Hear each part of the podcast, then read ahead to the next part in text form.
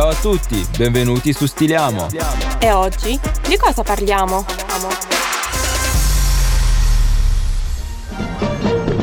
La scuola italiana purtroppo sta andando sempre di più verso il baratro. Ben trovato. Ben arrivato. Stiamo andando proprio a toccare il fondo. Bentornati a Stiliamo, il nostro podcast oggi ha un ospite molto gradito, si chiama Fabio Bartoli, è uno scrittore, un insegnante ed è anche uno youtuber, dico bene? Sì, sì, eh, in uh, vario grado e forme diverse eh, svolgo queste attività e intanto ne approfitto per salutare tutti gli ascoltatori. Però non hai detto il nome del tuo canale. Il nome del mio canale, beh, mm, si chiama Impariamo con Fabio e um, vuole comunicare appunto il fatto che ovviamente è un canale mio personale in cui cerco attraverso in un modo abbastanza giocoso di imparare ogni volta qualcosa ai bambini, agli spettatori più piccoli. Impariamo con Fabio. Numeri, lettere, cose stranissime. Impariamo con Fabio. Qui lo spasso è di casa. Sì. Qui giocando si impara. Bene, ed era proprio questo che volevo sentirti dire perché la puntata di oggi, la conversazione di oggi sarà su un tema che a noi ci ha toccati, ovvero l'inizio della scuola che come tutti gli anni si ripresenta in questo periodo. La mia impressione, vorrei subito sapere il tuo parere, è che della scuola, del rientro a scuola ogni anno si parli sempre con le stesse parole, cioè mancano non so, mancano le aule, mancano gli insegnanti, quest'anno poi i libri non si trovano, costano di più, è aumentato tutto. Insomma, non, um, non si viene mai a, a discutere quello che, che, dovrebbe essere il fulcro, no? Cioè questi bambini, questi ragazzi che dopo tre mesi di vacanze rientrano a scuola, come si sentono? Beh sì, di scuola se ne parla sempre innanzitutto, come dici tu, quasi in una forma sempre emergenziale, no? Dal punto di vista dei problemi economici e pratici sulle risorse che magari vengono più o meno investite, anzi spesso direi sottratte, comunque se ne parla sempre in un'ottica così oggettiva di cifre, numeri e questioni da risolvere. La questione però è che a scuola ci vanno i bambini con tutte le loro paure, i loro sentimenti, le loro ansie e le loro, le loro speranze, insomma. E certo che dura dopo tre mesi di vacanza, comunque magari sei stato al mare o alla casa dei nonni, ehm, alla fine sei stato in quella no, che oggi si chiama la comfort zone, in cui te ne stai con i tuoi genitori, con i tuoi parenti, con, uh, con gli amichetti che, o le amichette che, che hai scelto e a scuola eh, insomma ci si ritorna con entusiasmo ma anche con paure secondo me. Oggi per esempio rispetto a quando eravamo piccoli noi c'è molta più attenzione alla, alla dimensione del bambino e dall'altro lato invece lo vediamo spesso su, al di là dei mezzi di comunicazione normali come viene molto enfatizzato il racconto a scuola, non so per esempio dalle mamme che postano la foto del primo giorno di scuola in maniera sempre molto in un mix tra, tra come se fosse un fatto eccezionale. In parte lo è perché il tuo figlio è solo uno e per lui o per lei il primo giorno di scuola è unico ma è anche normale perché poi ci vanno tutti. E quindi c'è sempre un po' questa, questa bipartizione, però mi sono d'accordo, la parte importante è ma come stanno alla fine i bambini che alla fine sono loro che, che, a scuola ci passano 5-6 ore al giorno, anche di più chi fa il tempo lungo. Mi hai dato un assist eh, molto gradito, insomma una notizia quasi da prima pagina, in pratica anche i bambini ormai vivono questa dicotomia fra comfort zone e uscita dalla comfort zone. Pensare alla scuola come uscita dalla zona di comfort, beh, suffraga un po' l'ipotesi che, che poverini non, non, sia, non sia così bello ritornare nonostante le foto, nonostante gli zainetti, nonostante tutta la, uh, diciamo la, mm, la scenografia che, che, come dici tu, le mamme o, o, i papà, ma forse più le mamme, no? allestiscono intorno al, al primo giorno di scuola. Sì, quella può essere anche no, un, po', un, po', parte di un gioco, immagino per esempio andare mh, con i propri genitori, i propri nonni, insomma con chiunque sia a, a, scegliere magari il nuovo zaino, un nuovo astuccio, a comprare tutto il kit, magari no, c'è sempre anche eh, questa curiosità per, per, le divise, io non so se adesso si usi il grembiule tanto più come prima E, però può essere vista tutto questo come soprattutto la parte della preparazione come un gioco. Poi eh, se hai i tuoi migliori amici a scuola, che possono essere anche quelli con cui potresti fare anche delle attività extrascolastiche, ovviamente sei anche contento di tornarci. So, io mi ricordo da bambino per me la scuola era sempre un po' un trauma, quindi magari quando ne parlo diventa difficile per me staccare il mio vissuto personale da quella che, che può essere l'esperienza di milioni di bambini. Però certo la cosa che, a cui mi viene sempre da pensare è questa, sì che alla fine è una cosa che, che, non scegli, che comunque devi fare con tutto ciò che, che, comporta. Ci possono essere delle situazioni più felici e delle situazioni un po' più sfortunate, ma per vari motivi, ripeto, anche dal non andare d'accordo con, con alcuni compagni di classe, che può essere una cosa normalissima. Alla fine gli amici ce li scegliamo, i compagni di scuola da piccoli e i colleghi da grandi mm, non ce li scegliamo. Poi Certo che questi, questi, due anni hanno messo un po' un carico eh, emotivo e psicologico su tutta questa vicenda, perché comunque i più piccoli che assorbono tutto come spugne vedono e sentono tutto intorno a loro parlare gli adulti di problemi il covid prima, um, la crisi energetica dopo e um, la scuola è soprattutto socializzazione, cioè è imparare a stare con gli altri sia con quelli che ci piacciono sia con quelli che, che non ci vanno a genio, al di là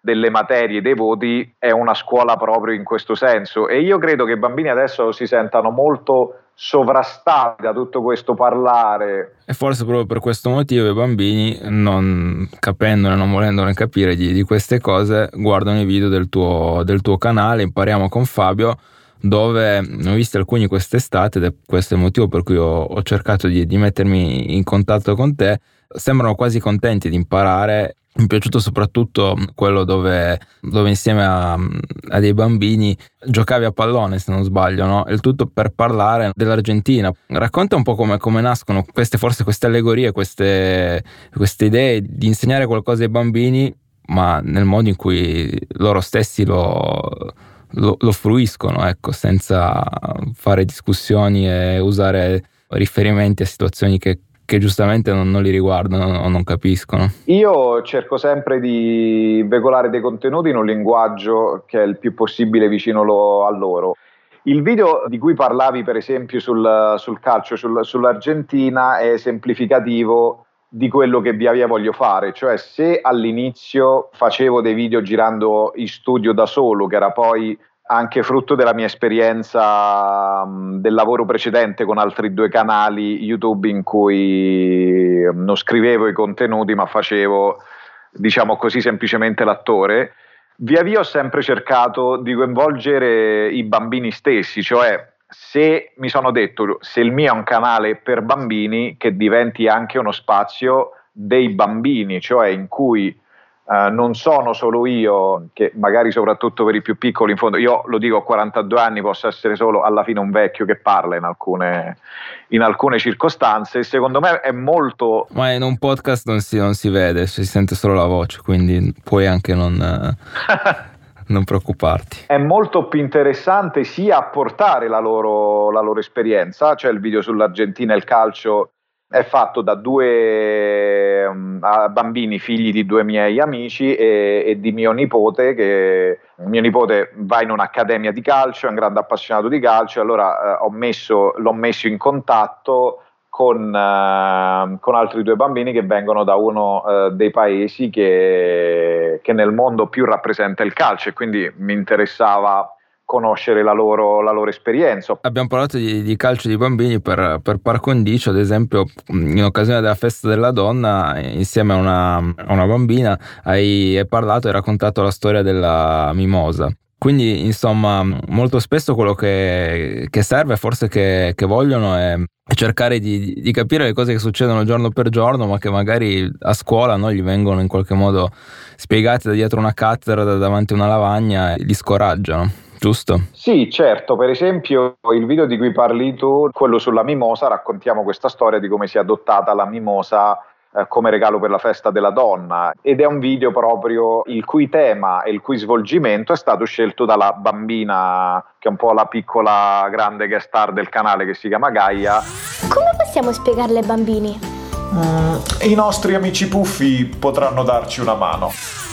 lo ha scelto lei, tutti i video che abbiamo fatto con lei sono stati da lei proposti come tematiche, poi io che sono un po' più grande ho un po' il compito di mettere ordine nella fantasia magmatica e senza freni dei bambini, però proprio come dici tu, la cosa che mi interessa è trovare un rapporto di parità. E ovviamente se c'è un coetaneo o un ragazzino semplicemente un po' più grande è molto più facile arrivare loro rispetto a- al fatto che semplicemente te lo insegna un adulto che poi ti deve mettere un voto e che, che anche per l'adulto stesso non è sempre così, così piacevole, lo so anche perché ho insegnato in delle scuole. E, mm, c- e la cosa che vorrei far arrivare ai bambini è che imparare non necessariamente è noioso ed è una cosa che devi fare perché se no l'insegnante ti mette un brutto voto e mamma e papà ci rimangono male o tutto questo, ma proprio perché ci, dà, ci apre delle piccole porte sul mondo, no? il nostro orizzonte che è, un, è un po' ed è che in grande espansione quando sei piccolo mi piace guidarli ad aprire sempre più delle porticine diciamo. Quindi farò a meno di dirle che suo figlio in condotta ha riportato meno uno. Per esempio, l'ultimo video che ho pubblicato proprio ieri è sulle bandiere. Eh, mi ricordo che io da bambino ero un piccolo nerd eh, delle bandiere e quest'estate ero a cena da dei miei amici e il loro figlio ha, ha sette anni, anche lui era nella fase nerd delle bandiere. Per fase nerd delle bandiere intendi uh, il momento in cui apri l'Atlante o la- il mappamondo e vedi tutti i paesi, tutte le bandiere e dici so quella bandiera, di che paese è, no? Que- quello intendi per fase nerd, giusto? Sì, sì, so, l'ho, l'ho un po', era un po', un po' troppo esplica- sbrigativa come frase, però proprio sì, l'idea, oh guarda, quella bandiera eh, con 50 stelle e 13 e tante strisce è la bandiera americana, o quella bandiera con 5 stelle è quella cinese, quel- e il fatto no, che poi loro partano dalle bandiere come poi facevo io quando ero piccolo, questo proprio perché è stata una mia passione comune, quindi, eh, Ecco, quindi lo capisco alla- bene. Stavi raccontando, ti, Sì. ti ho interrotto per fare questa precisazione sulla fase nerd. Dicevi che eri a cena con, questa, con questi tuoi conoscenti, c'era questo bambino di 7 anni che ti ha, ti ha dato lo stimolo per, eh, per realizzare Sì, questo perché video. lui aveva questo Atlante, poi questo libro delle bandiere, si divertiva poi a ridisegnarle. Quando ha capito che anche a me piaceva, mi ha lanciato delle sfide. E chi ha vinto? Credo che abbia vinto lui, ma mm, semplicemente perché appunto la sua vittoria è stata trovare qualcuno che se ne interessasse nella stessa maniera. Poi il punteggio non è tanto importante, però la cosa che a me mi colpì è che Valerio si chiama questo bambino, cercava sempre la bandiera più particolare, più strana, cioè aveva questo gusto per cercare le cose particolari, la- anche i paesi più strani e più esotici. Quindi su quale bandiera però sei pro- caduto? A un certo punto ha tirato fuori la bandiera di Eswatini, che è uno stato dell'Africa sudorientale che io ovviamente non, non conoscevo la bandiera di Eswatini e lì insomma Valerio si è preso la sua piccola grande vittoria perché tra gli adulti e il piccoletto è stato lui che ha avuto la meglio, quindi c'è stata questa sua mh, grande soddisfazione.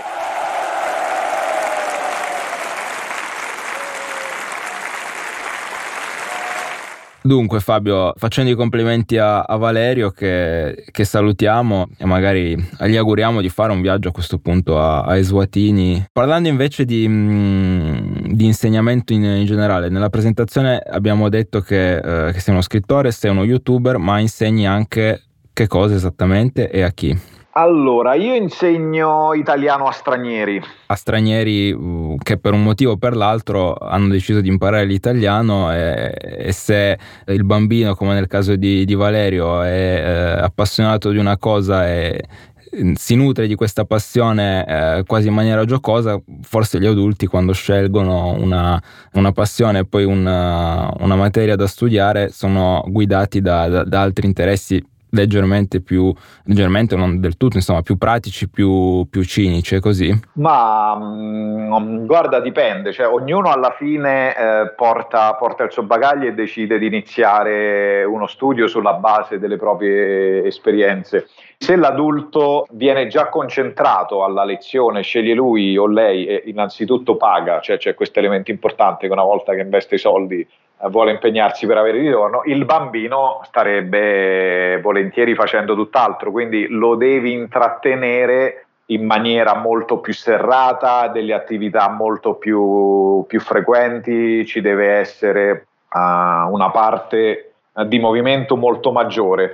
Però riallacciandomi anche alla tua parte finale della tua domanda, io devo dire che insegno italiano a stranieri da circa dieci anni. Dove ti trovi adesso? Io adesso a Praga, ho lavorato sette anni a Mosca. Tutte le persone, cioè il 95% degli adulti a cui ho insegnato, e questa è una cosa che ovviamente l'italiano mi fa molto piacere, eh, studiavano la lingua per amore dell'Italia e della sua cultura sia da dei casi diciamo più semplici, le persone che vanno in vacanza in Italia vogliono ordinare semplicemente al ristorante, e fino a chi invece sviluppa proprio un grande amore per l'Italia e la sua cultura, in alcuni casi arrivando a saperne anche più di me che sono cittadino italiano, madrelingua e tutto il resto e questa cosa è molto bella. È molto bella, quindi ci devi dire dov'è che ne sanno più di te. Faccio un esempio a parte nella, da un punto di vista strettamente linguistico, nel, nel, cercare la bella lingua, cioè noi molto spesso magari quando parliamo tra di noi non è che poniamo attenzione al fatto se usiamo il congiuntivo o meno, spesso ce ne dimentichiamo e se il nostro interlocutore non è un gran Marnazzi magari, magari non ci corregge. Allora ragioniere che fa? Batti? Ma mi dà del tu? No, no, dicevo, batti lei? Ah, congiuntivo? Sì! Aspetti! Ah! Oh! E allora? Un momento! Pronti? Ready! Approfittiamo del fatto che c'è un ospite con noi in questa seconda puntata di Stiliamo e eh, inauguriamo una nuova rubrica domande e risposte blitz. Fabio, sei pronto? Prontissimo. Bene, ovviamente il tema è la scuola, oltre a domande e risposte ti chiederò di commentare da, da youtuber o da insegnante, scegli tu, alcuni tweet che sono stati scritti da, da giovani studenti in questi giorni. Prima domanda, qual è il tuo ricordo del primo giorno di scuola? Il primo ricordo nitido della scuola è un ricordo per me molto imbarazzante perché ero un bambino molto timido e è successo nei primissimi giorni della prima elementare che mi sono fatto la pipì addosso perché mi vergognavo di chiedere agli insegnanti di poter andare a bagno. Eh, quindi ho iniziato in bellezza. Inizio bagnato, inizio fortunato. eh, mettiamola così. La materia preferita? Allora, in generale le materie cosiddette umanistiche, mi, mi piaceva molto storia, ma soprattutto mi piaceva le, le ricerche. Materia che odiavi? Allora, eh, concettualmente penso che la matematica sia una grandissima disciplina, ma io ero veramente un asino in matematica. Perfetto. Hai mai copiato o, hai, o eri tra quelli che che facevano copiare i propri compagni di scuola? Uh, entrambi, dipendeva ovviamente se la materia era un mio punto di forza, di forza facevo copiare io, se era un mio punto debole facevo copiare i compagni. Mi ricordo una volta a un compito di matematica la mia fila eh, di, di banchi, tutti nella mia fila avevamo fatto gli stessi errori e l'insegnante aveva scritto su ogni, ognuno dei nostri compiti, per esempio Bartoli controlla uguale a Giannuzzi, Agostini, ancora mi ricordo, mi ricordo i nomi. Ma come ve la siete cavata? Eh, con un brutto voto per tutti, perché non solo avevamo sbagliato, ma l'avevamo fatto anche barando, quindi c'era, c'era l'aggravante. Ora, a ruota libera ti chiedo di commentare qualche Twitter di studenti e studentesse disperate per l'inizio della scuola. Scegli tu se sei da, da insegnante oppure se ci trovi qualcosa di simile alle tue sensazioni. Dunque, un ragazzo scrive questo: Non capite l'ansia che ho per la scuola, tornare ad avere attacchi di panico ogni giorno, sentirmi inutile, sforzi eccessivi non ripagati, non dormire la notte per l'ansia, interrogazioni andate male per ansia non perché non sapessi le cose, intere giornate a piangere. Hashtag non voglio. Che lo capisco perché non sempre è facile, la scuola non è non è questo mondo incantato che poi ci diciamo una volta, una volta, che siamo adulti. Altro tweet. Nella mia vita voglio persone che stiano a chattare con me fino alle 4 di notte anche se il giorno dopo c'è scuola. È molto carino questo tweet. È molto romantico e non so, mi è venuto quella specie di, di sorriso quando ripensiamo ai, a delle cose che ci inteneriscono, molto carino. Mm. Dopo due tweet maschili, un tweet femminile, tale Lina. Ma come fate a diventare conosciuti nella vostra scuola? Qui ci vuole la risposta da youtuber. Allora, la risposta innanzitutto faccio parto ancora da prima. Nel mio caso era facile perché il mio liceo era così piccolo che ci conoscevamo tutti, eravamo in 300 e quindi era piuttosto facile diventare, eh, diventare popolari. Secondo me hai due strade, o seguire o cavalcare i trend e quindi essere popolare perché fai le cose giuste, ti pettini nel modo giusto, metti eh, l'abbigliamento giusto, segui gli influencer giusti, però alla fine non sei veramente tu, a meno che eh, for- tu non abbia la fortuna che, di corrispondere naturalmente a questi trend oppure alla fine accettare serenamente che la popolarità, cioè io lo capisco che per un adolescente sia importante, ma più che la quantità è importante insomma circondarsi di persone che ci fanno stare bene e che in fondo non ci chiedono di rispettare degli standard, ma che ci accettano come siamo nelle, no- nelle nostre piccole grandi imperfezioni e pazzie. Ultimo tweet, Fabio. Andiamo sulla, sulla, vignetta, sull'ironia, anche se c'è da dire una cosa: che nei tweet, nelle, come nelle conversazioni, si fa molta fatica a trovare qualcosa di, di piacevole. Forse la cosa più, più, divertente è il racconto del ricordo del tuo primo giorno di scuola con quel piccolo problema di incontinenza. Dunque, la dispersione scolastica sfiora il 13%. E dice il tweet: La tua vita è un libro bianco, forza, non so scrivere. Come si vince questo eh. disfattismo delle nuove generazioni? E allora nel fatto che, oh, che, non vorrei dare una risposta troppo seria, ma insomma già tu hai detto che si percepisce un certo, un certo malessere. A me sembra che, che le nuove generazioni siano, si sentano piuttosto abbandonate. Non so, per esempio sono quelle che hanno in vario grado risentito più del Covid, non so, pensa agli adolescenti quando vivono, attraversano un'età in cui stare con i propri, col proprio corpo di pari è fondamentale, sono stati chiusi due anni in casa senza che nessuno gli abbia detto nemmeno una parola di conforto. Con questo ovviamente non è che voglio dire che non ci fosse una emergenza sanitaria da gestire, però secondo me c'è um, proprio un distacco per cui se i ragazzi si sentono abbandonati e non vedono, e c'è anche secondo me nei nostri tempi molto questa sensazione spiacevole che il futuro in fondo sarà peggio, al massimo se ci va bene uguale.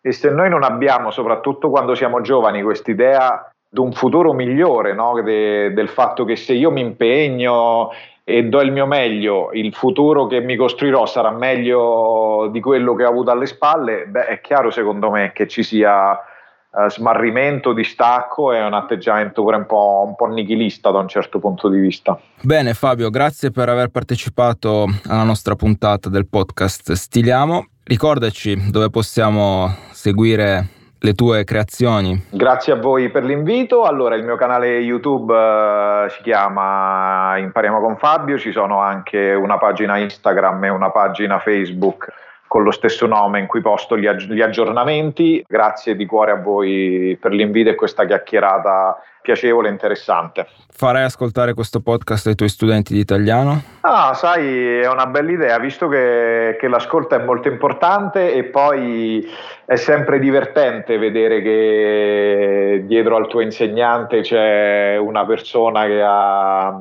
anche, anche un'altra vita e altri interessi, quindi volentieri. Perciò se vuoi fargli un saluto, approfittane. Saluto che mi sento di fare è, um, segui, cari miei studenti, seguitemi anche su YouTube così aumento le visualizzazioni e like. Grazie. Grazie a Fabio, nostro ospite nella seconda puntata di Stiliamo. Grazie a tutti voi, continuate a seguirci. Ci sentiamo su Stiliamo.